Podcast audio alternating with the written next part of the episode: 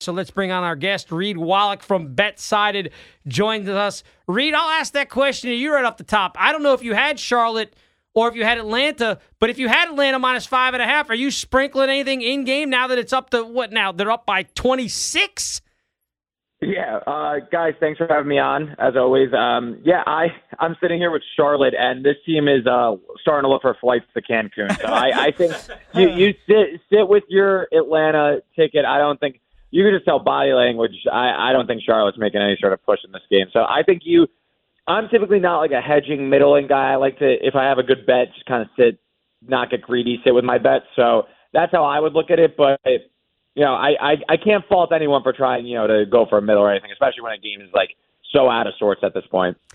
Reed, assuming that the Hawks hang on and win, I know you're a Nets fan. You watched, I'm sure, every dribble of that Cavs Nets game last night. What do you make of that Cavs Hawks game? Uh, just initial reaction when they play for a chance to uh, play Miami in the first round.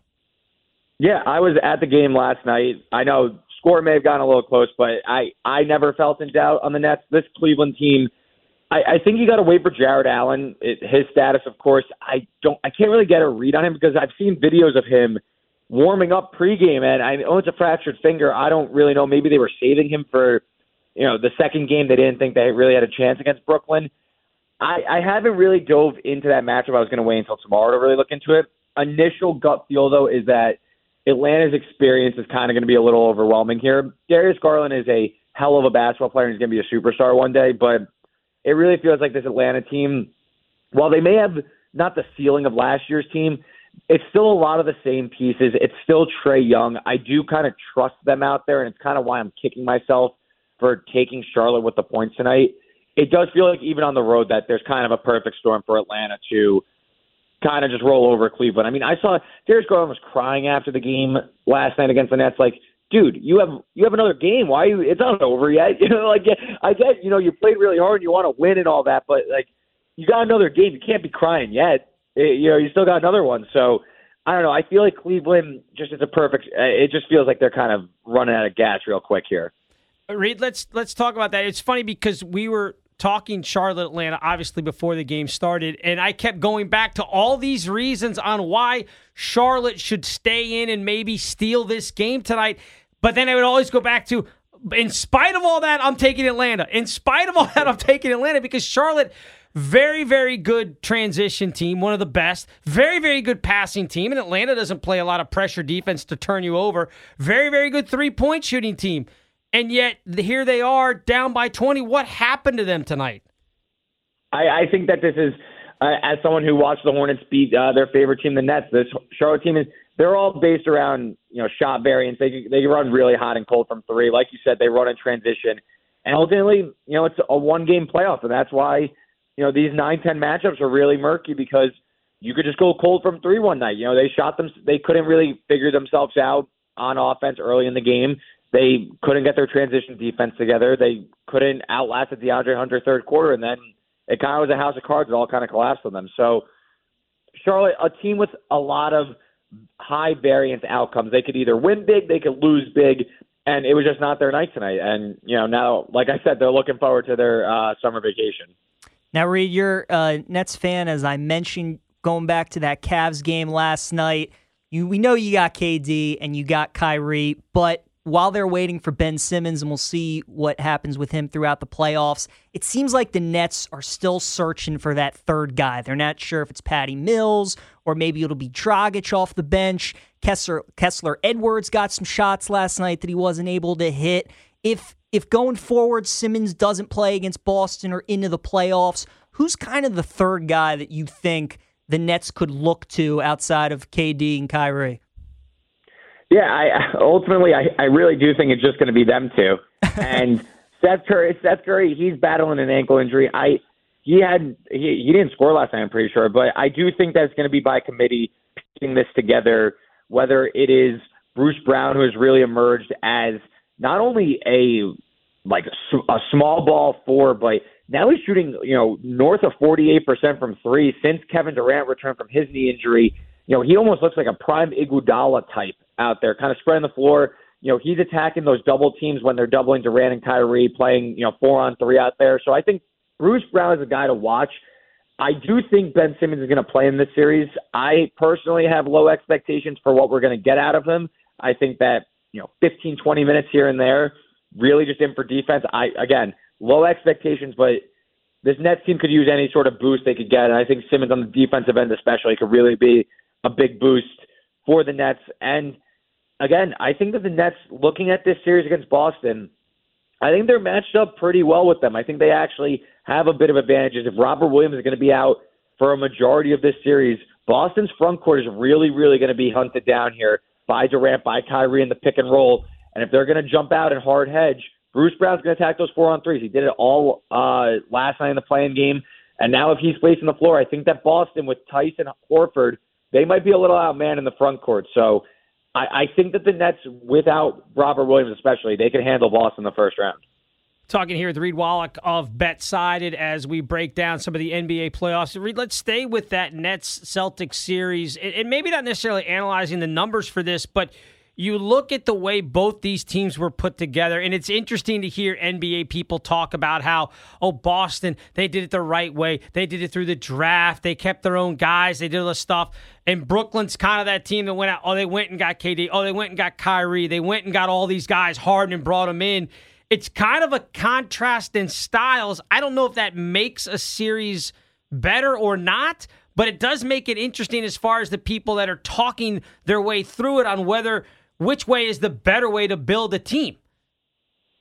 Yeah, I I mean, if we're talking about the series, these two teams are very, very intertwined. I mean, Jaylen Brown and Jayson Tatum, they both came from those Nets picks that were traded for right. Paul Pierce and Kevin Garnett years ago. So um, Ime Udoka, the coach of the Boston Celtics, came from the Nets. He was an assistant coach last year. So there's a lot of familiar familiarity between these two teams. And again, I, I wrote an article about this over at BetSided uh, a few weeks ago that net rating and you know dominance in the regular season is not truly an indicator of postseason success. I believe you know two or three in the last 15 years have actually led the league in net rating and gone on to win a championship. And the, the Celtics, I know I kind of filter it, but the Celtics are clearly a different team since the turn of the calendar to 2022. I think we all know their record. We all know how good they've been. But that doesn't mean you're all of a sudden a dominant uh, postseason team. What wins in the postseason is your ability to attack mismatches and to have um, isolation shot makers. And the Nets have two of the best in the entire league in Kevin Durant and Kyrie Irving. I know Jayson Tatum has been an All NBA player, but that being said, again, I think this Nets roster is actually better suited to handle Boston, and that's not that's without Ben Simmons. You know, this Nets team could size down and go with Nic Claxton at the five, go with Kevin Durant at the five, and they can attack Al Horford and Daniel Theis until Robert Williams comes back. So I think the Celtics are rightful favorites in the series, but I still give the edge to Brooklyn. I think that they actually could outlast them. You're talking a lot about matchups and schemes and everything. How do you think Steve Nash has done in his second year as coach of the Nets?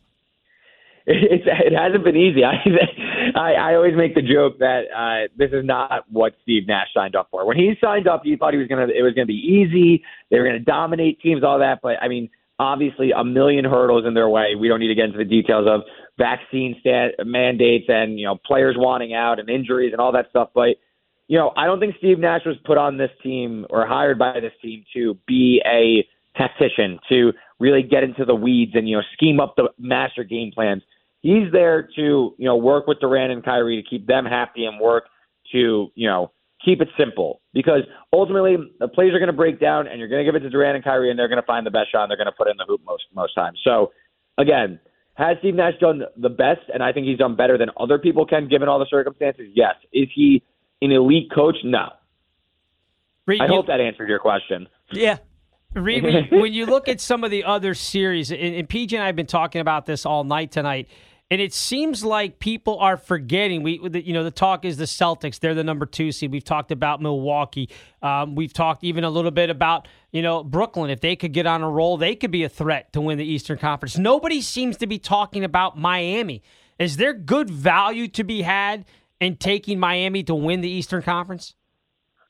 Strictly from a numbers perspective, yes, I, I do think so. Like, I, um, I was talking with people on my team. You know, where's the best value? And it, it's it's not with Brooklyn, Boston, or Milwaukee. And I can tell you, I think betting Brooklyn at these prices is ridiculous. There are better ways to bet Brooklyn than to like win the East right now. There just there's no value. But those three teams are going to beat up on each other on the bottom side of the bracket. Where Miami, sure they, they might get Toronto or Philly in the second round. I'm imagining that they're going to get through the first round, but they have a much easier path, much more. Um, you know, if they get Philly in the second round, they handle the Philly, especially after they got Harden. They Philly kind of rested Harden one night without him. They didn't show interest in trying to see how they stack up. So I definitely like Miami's chance to get to the Eastern Conference Finals. So from a betting perspective, oh yeah, I definitely because even if it's the the Nets or Celtics or even Milwaukee, they're gonna have to beat up on each other just to get to the Eastern Conference Finals. So I definitely see if we're just betting numbers, Miami is the play to come out of the East. Yeah, makes sense. I would agree with that. Miami's path definitely easier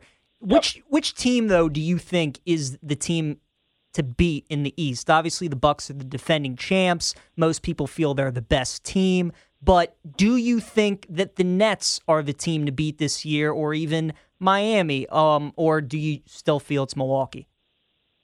I, I think I wouldn't call the Nets the team to beat, but I still think that there's a path for the Nets to get out of the Eastern Conference and go on a run because the upside is still unknown. And maybe we won't find out this season, but you look at Boston. I told you I think that the Nets match up pretty well with Boston actually to get out of the, that series.